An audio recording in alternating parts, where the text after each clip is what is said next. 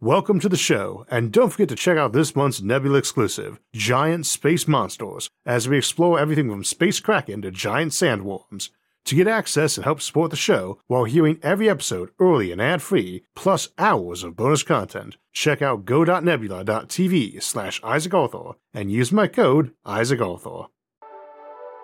The vast gulfs between stars may take decades or even centuries to travel, requiring enormous generation ships carrying families and whole ecosystems with them. What will life be like on board such arks?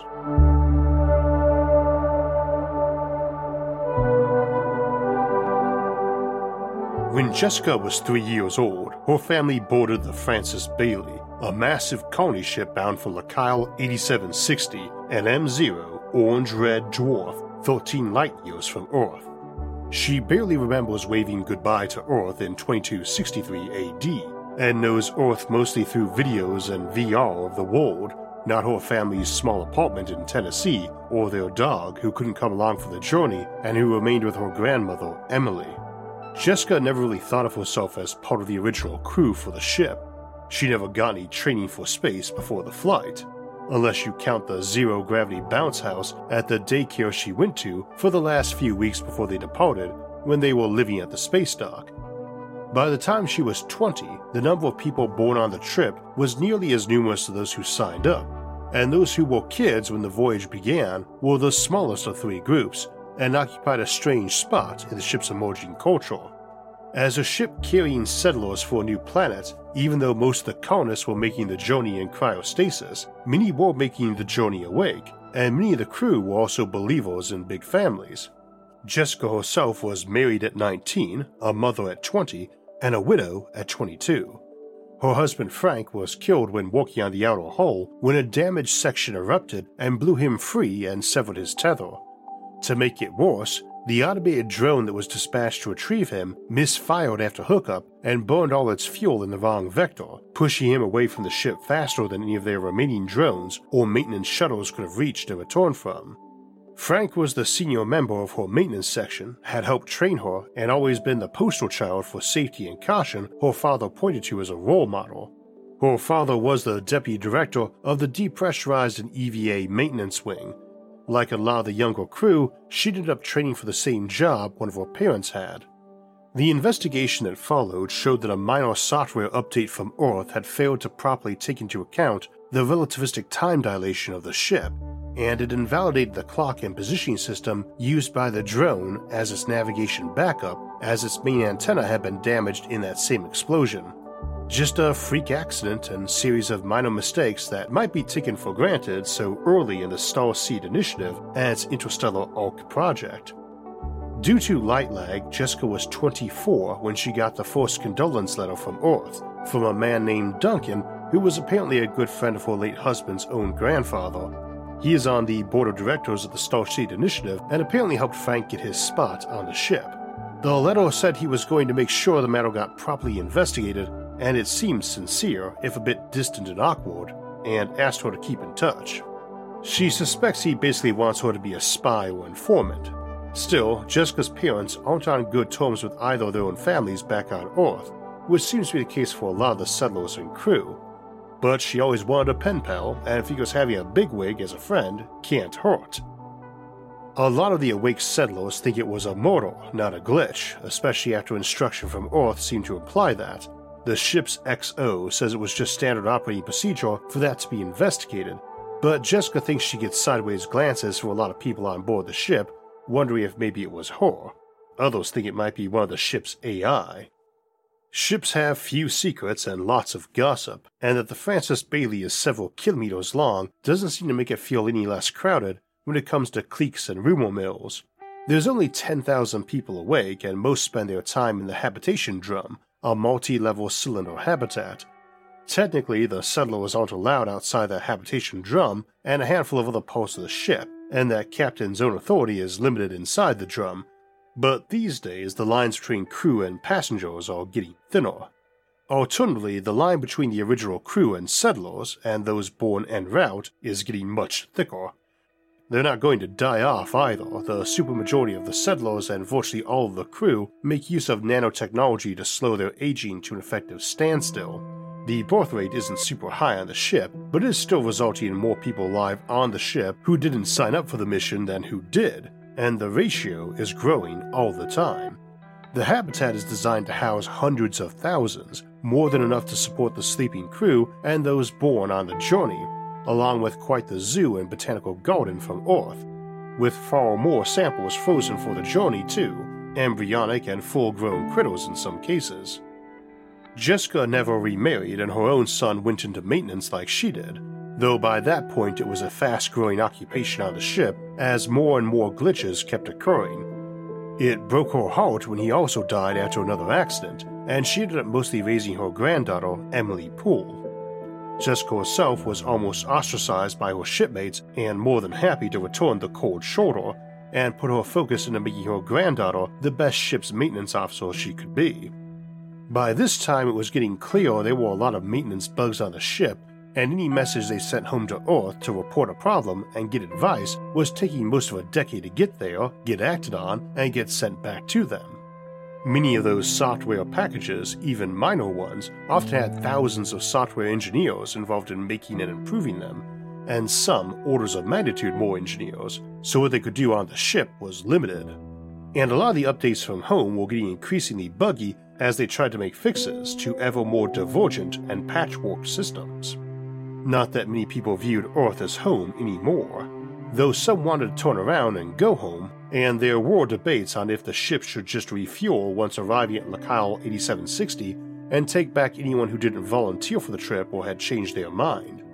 After all, it had been several decades, and even many of the most enthusiastic crew and settlers who had signed up for the trip and remained awake were having second thoughts. As for those not yet born when the ship left, they never signed up for the mission. They didn't volunteer to suffer and die on some dead planet under a red sun 76 trillion miles from home.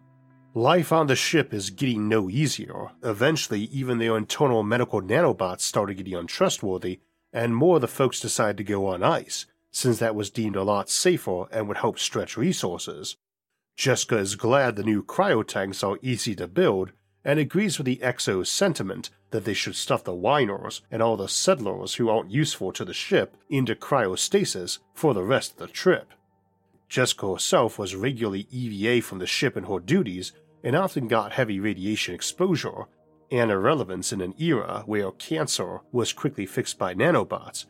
But in the end, she went on the ice too, reluctantly, on New Year's Day of 2323 halfway to a new world she spent almost every year of her life journeying to. I think it's very easy for those of us who dream of a future in space and out among the stars to forget how long those journeys will likely be and how much they'll influence the settlers. In classic sci fi, everyone jumps on a ship, and 10 days later they're at some new planet living the pioneer life, even when the story obeys physics and limits the journey to sublight speeds, folks are usually frozen for the duration, or we hear about the journey only in passing.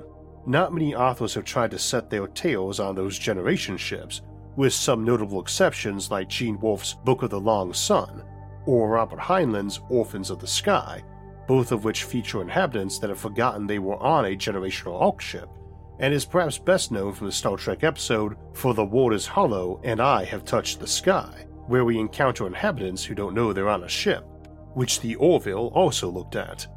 It's a fun premise to explore, this idea that a ship might travel so far and so long that its crew has forgotten its purpose, and I could see that happening very easily, but it lacked an element of realism to me, or the genre savviness any interstellar ark designers would have by the time we made one, since they will have read those books too.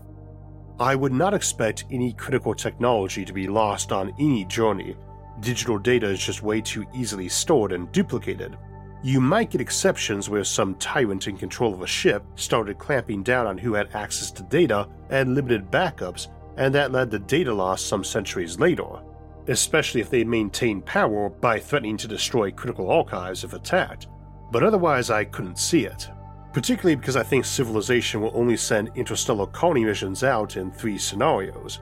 First, that prototype effort to Alpha Centauri to prove it can be done and for the sake of prestige, and maybe a few other ventures by those great nations or groups seeking to share that glory. After all, unlike the moon missions, you have decades of travel time to wait and see if that first mission succeeded, in which others might decide to send one too, and to a different system. But that might get us a few colonies around nearby stars. It won't be the norm that colonizes a galaxy of a few hundred billion stars.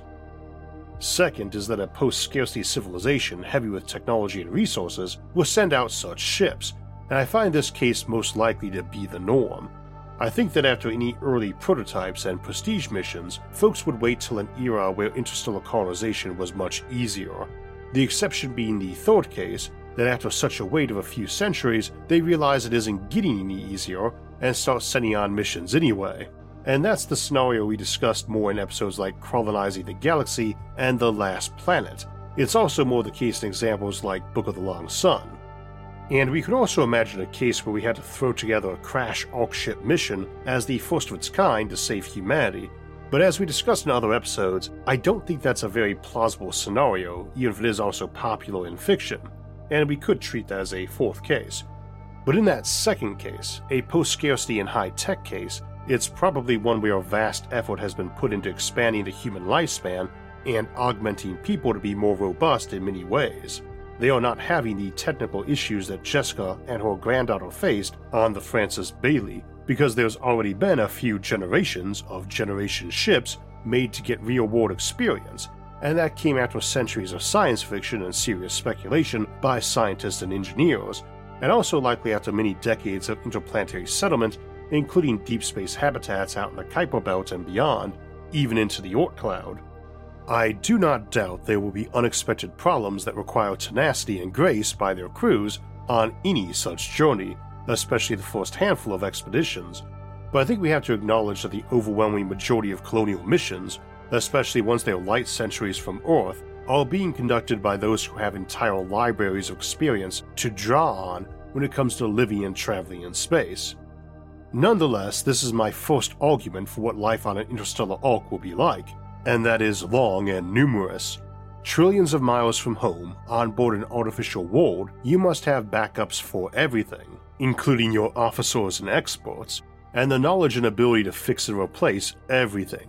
And your ship is not magically immune to damage just because its crew is frozen, albeit you can expect less wear and tear and less acts of negligence, vandalism, or sabotage there are likely to be actuarial odds on a generation ship having some sort of human induced catastrophe, such as vandalism or a tyrannical captain erasing their history, and that might be hard to avoid on intergalactic missions or someone trying to sail 100,000 light years to the other side of the galaxy. But outside of scenarios like that, I think we can assume most systems get colonized by multiple ships, and those sent on journeys from stars not that far away, in which case we are only talking about a handful of generations, and likely often with many of the original settlers still alive, from life extension or freezing or both. And where the world that sent them and its many neighbors can and would send help or rescue if something happened. Additionally, while they might originate from a star system 100 light years from where they settled, it is likely that this would be because colony ships weren't sent from the fringe of settled space, but from several systems back where the origin planet had time to grow. If we imagine space outward from Earth as spherical shells, each 10 light years further out, or thick, then Earth might send the majority of colony ships out to those first 10 layers inside a light century, but it might be folks from the first and second spheres who settled the 11th and 12th spheres, and a ship en route to them is likely to be able to call on other pioneer worlds along their way for help.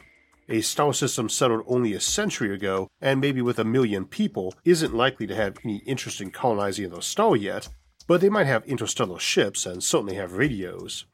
Nonetheless, I'm not really seeing why most people would choose to make the journey on ice.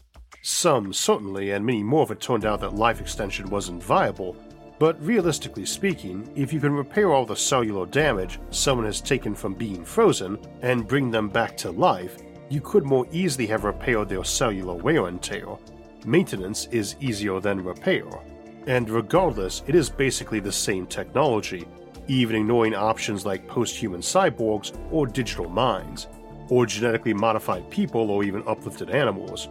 For those who remember Emily Poole from the Francis Bailey from one of the vignettes in last year's episode, Life in 2323 AD, she had an uplifted dog who was her best friend, and today's opening tale is the prologue for that story. Long voyages through radiation soaked space don't make mutation too hard to believe either, and it's popular in sci fi tales. Orphans of the Sky has a two headed mutant as a major character, but I think that would be more likely to occur from an intentional act or sequence of them, genetic engineering and cybernetics, rather than genetic mutation. Cultural mutation can certainly happen, and that is the concern behind concepts like the Aurora effect. The idea that a generation ship arriving at some hostile world might find it harder to handle than they expected, or themselves less up for the task, and turn around which is much easier to believe if everyone on that ship was born during the journey. But I don't buy it personally. It might happen occasionally or for ships that sought to push the envelope on distance rather than just seeking the next decent and available system to settle. But it's not like any of us picked where we would be born or raised at. I was literally named for two physicists and a sci fi author. Isaac Albert Arthur is not my pen name. My parents were geeks who met in their physics class and while I can summon minor irritation for basically having my life role cast for me while drawing my first breath, I love what I do and love the communities in which I was raised. I am hardly an anomaly. Some village farmer or blacksmith a few centuries back was likely following in their father's footsteps and probably mostly loved what they did too, nor were any of them repeating their parents' life story verbatim. It's a sequel or soft reboot, not a rerun, and regardless, they still did it in most cases. Being irritated at the hand you've been dealt is a long step short of deciding to abandon your family or tribe, or scuttle the ship you're all sailing on. It will probably happen, and after a few hundred times, we'll probably have a decent formula in place for mitigating that, and knowing how far we can sail the sea of stars before the probability reaches 50% of that ship going awry in some fashion. The half life of an Ark ship, so to speak. This episode is about life on such a ship, not how long that ship might live. But that ship has a lifespan and is essentially a cultural and civilization epoch that is going to be distinct from the place they left or that they found. And a very influential one, too.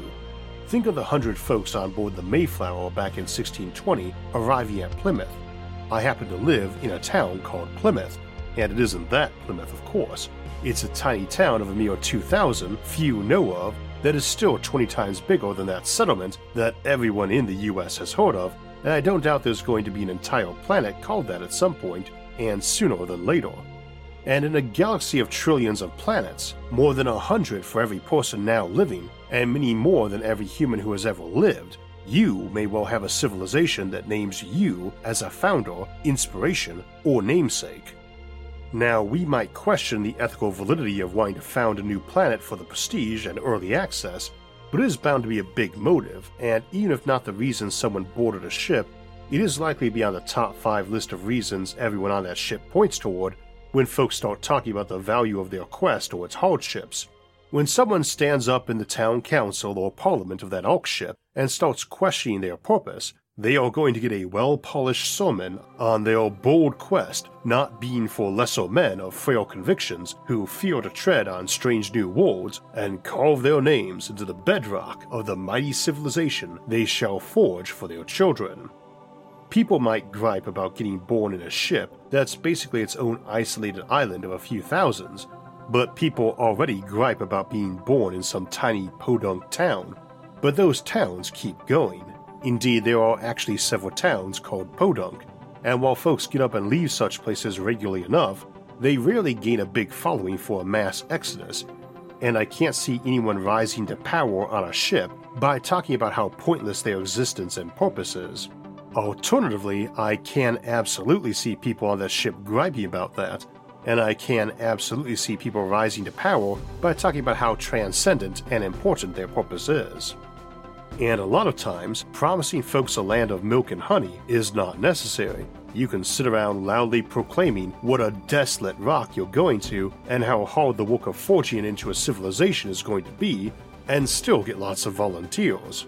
We often worry that high tech post scarcity civilizations will hesitate at interstellar colonization on the grounds that they have very easy, and luxurious lives and won't want to abandon those for toil. But let's be honest, that's exactly the sort of civilization that would have a wall of bodies pressing at the airlock asking to come on board. Not everyone, not even likely a large fraction, but there's always going to be folks looking for a purpose and a new place to make something of themselves, or to get away from their old life. And it is decently likely a colony ship would either contain a chunk of civilization that wasn't fond of their homeworld, a group devoted to some specific religious or ideological belief is entirely plausible as a source of colonists, or people who just want to be gone and possibly because they're not very welcome anywhere else. If even one in a thousand folks on Earth felt like that, we'd have a constant string of millions of volunteers. Historically, we usually see a mix, and a direct mix too. Your ship of 100 settlers might have 80 believers and 20 hired experts who are rather indifferent to your cause, and half of those true believers might be a kid or a spouse of someone who was much more devoted to the cause than they were. Families are rarely monolithic in belief, and not much settling gets done without them so we can't imagine a lot of folks who are less than thrilled about the adventure. That's part of the reasoning I usually have about Ark ships actually being fleets and of what we dub the Gardener ship variety, where they arrive at a destination, let off some of the people on board, along with tons of equipment, resupply on raw materials for a couple years while getting them settled in, then head off to the next system with anyone who doesn't want to stay. They manufacture more equipment and breed up more people on their decade long voyage to each stop. Every so often, they even build whole new ships and divide their fleet, and odds are they can spare one ship each time to take back the folks who want to make the journey toward the inner sphere of settled systems. That ship can stop the first settled world they backtrack to and let them off and run more visitors, migrants, and trade back to the place they came from. Now, some would settle a system with the smallest ship and fewest people needed, but I'd argue you tend to go big. As we saw in Exporting Earth, it is a lot easier to build an ecosystem by transplanting one, and size helps in that regard. It's also a lot more attractive to people to live in a community of a dozen ships with a few thousand people on each of them than one with just a couple hundred. And such ships might carry hundreds of thousands, not hundreds or thousands. Why settle a system with less when that just invites more settlers to appear in the big gulf of time while you're growing? no one is going to feel obliged to ask permission to settle on the same continent as a colony of a few thousand, let alone a multi planetary system. And if your population doubles every century, then you are looking at a thousand years to go from a thousand people to a million, and a thousand more to get to a billion. I wouldn't give good odds on a couple thousand years passing without others looking at the system and heading over, and you might have had to buy that planet in some fashion, which is easier to pay for with the pocketbooks of a million settlers, not a hundred. Which brings up the matter of stakes and tours. If you haven't already allocated that planet to various settlers before you even commissioned your Ark ship, you certainly have by the time you spent a century flying through the empty void, in all likelihood, part of your payment or reward system on board your ship is in the coin of that system you're traveling to claim. If you imagine a ship of 10,000 people arriving at Earth with its nearly 60 million square miles or 150 million square kilometers of land, that's 6,000 square miles or 15,000 square kilometers per person. That's Connecticut or Puerto Rico or the Bahamas, Jamaica or Kuwait. And to be fair, that's all a good deal more desolate than even Kuwait if it's a dead rock you're settling. Depending on circumstances, it may have been so easy to find colonists that they paid heavily to fund the expedition and get their stake, or you might have been having to promise land and free travel to get there, and this is assuming something akin to a modern economic system, which may or may not exist here at that time, and indeed might be the reason they are leaving. It's just easier to speak in modern terms, that means realistically that even if you gave every one of those 10,000 folks several square miles all their own to dome over as they see fit, you would not have even used 1% of that planet's space, let alone that solar system. And no legitimate argument could be made that anyone wasn't being given ample land to tend. You might be paying folks with additional land or mineral rights or claims to asteroids. Again, it is a whole star system and one that begins with space travel it doesn't necessarily mean the destination for everyone is on whatever rock they are most closely resembles Earth. Because of redundancy, though, I don't think it would ever be colonies that small, and I don't think it would be just one ship or even just one habitation drum or ring on one either. Indeed, I think they would occupy a lot of their flight time building and improving habitation sections of their ship. Or ships. Generally, those are going to be their homes when they first arrive, too, not some dome down on the planet, and being able to attach half a dozen modest sized space habitats into orbit or near valuable rocks or ice balls elsewhere in the system is a nice way to start your effort. People have been living on those for a long time, so they are comfortable with it, and might choose to remain there, that's half the notion of a Gardener fleet.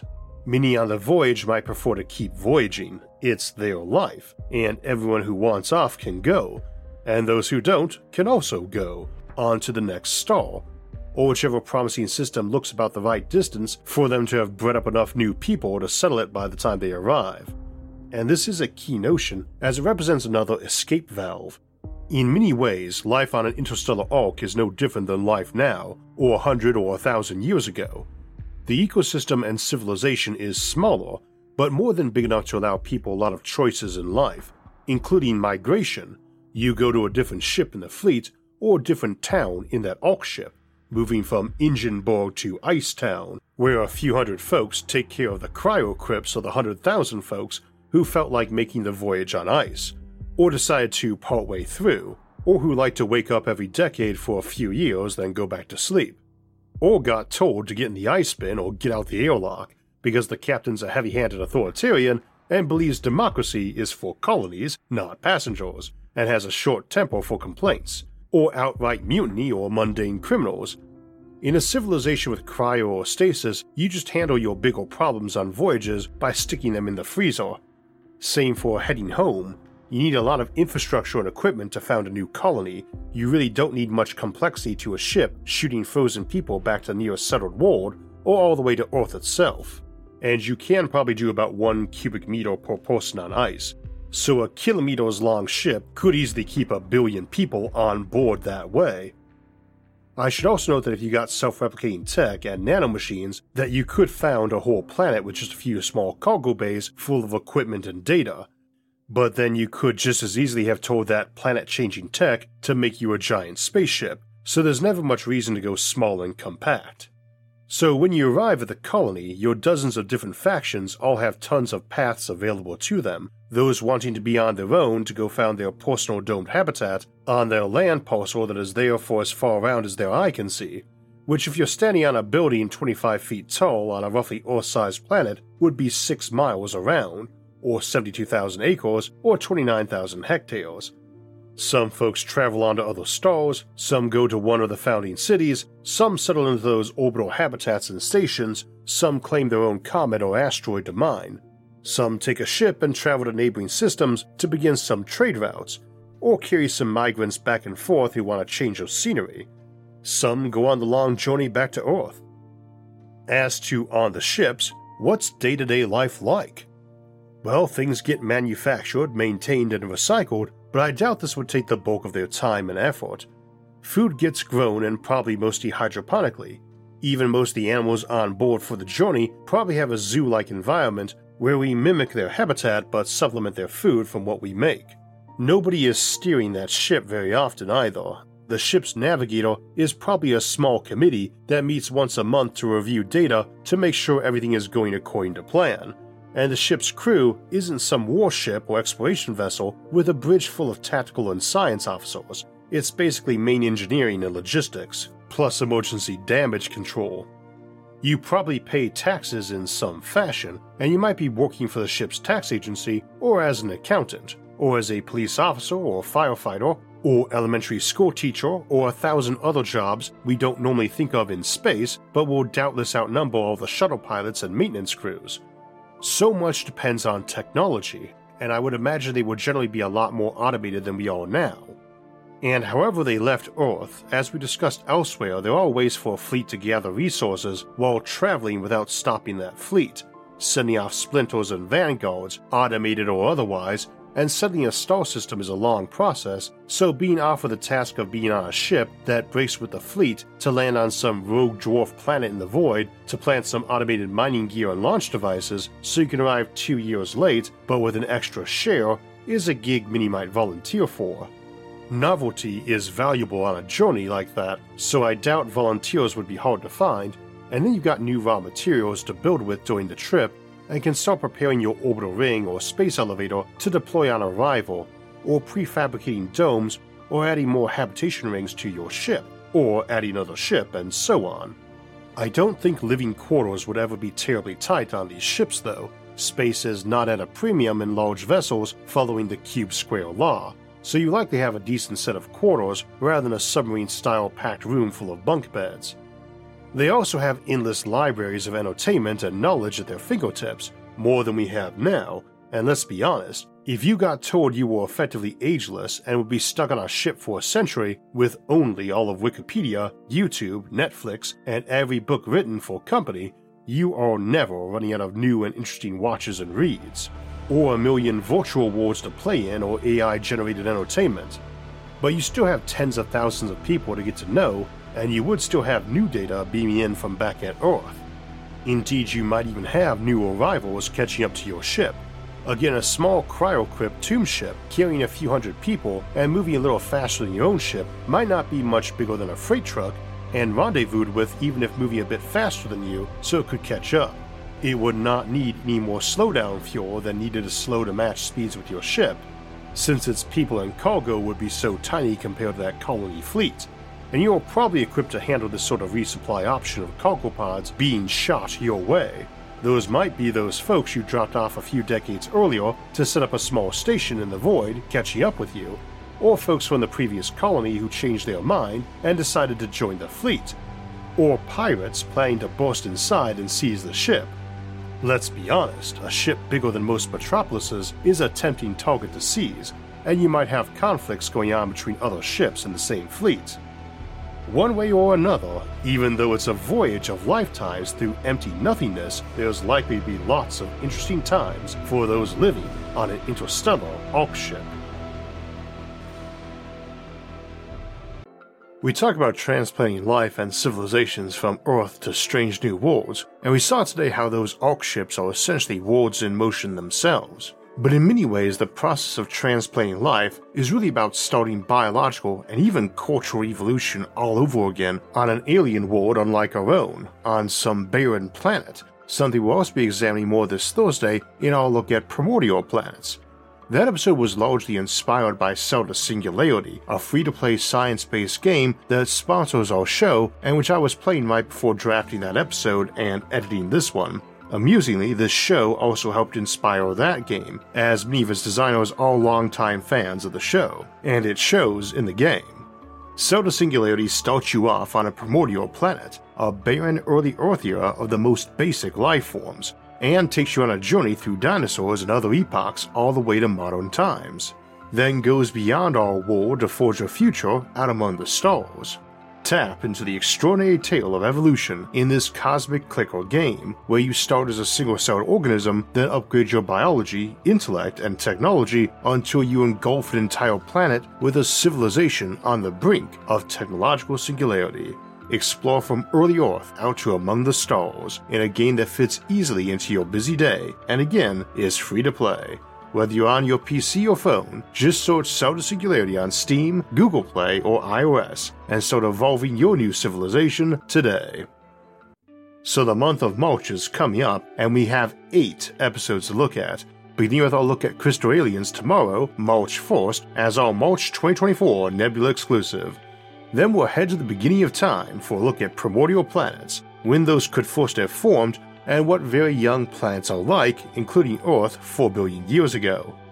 Then we'll continue our discussion of terraforming from earlier this week when we looked at terraforming our own moon by asking if and when terraforming in general is ethical and what sorts of challenges future civilizations will face on deciding whether or not a planet should be terraformed and to what degree. After that, we'll travel towards Mars to look not at the red planet, but instead at its two tiny moons, Phobos and Deimos, and ask why and how we could settle them. Then it will be time for our Sci Fi Sunday episode, Automated Justice, for a 50 minute deep dive on the role of AI in our courts and justice system. Next month is an informal shout out to megastructures on the heels of this month's Nebula exclusive on the Topopolis, where we'll be having some extra shorts on some lesser known megastructures, and I want to give a quick shout out to my friend Neil Blevins, the author and artist for the book Megastructures The Visual Encyclopedia. Who has been getting a lot of requests for reprint of that book after it's sold out. If you'd like to help bring that project to life, he has a Kickstarter going, and I'll link that in the description. And I'm looking forward to your feedback today and next month on what megastructures you think need their own dedicated full length episode. If you'd like to get alerts when those and other episodes come out, make sure to hit the like, subscribe, and notification buttons. You can also help support the show on Patreon. And if you'd like to donate or help in other ways, you can see those options by visiting our website, isaacarthur.net. You can also catch all of SFIA's episodes early and ad free on our streaming service, Nebula, along with hours of bonus content like Topopolis, The Eternal River, at go.nebula.tv slash isaacarthur. As always, thanks for watching and have a great week.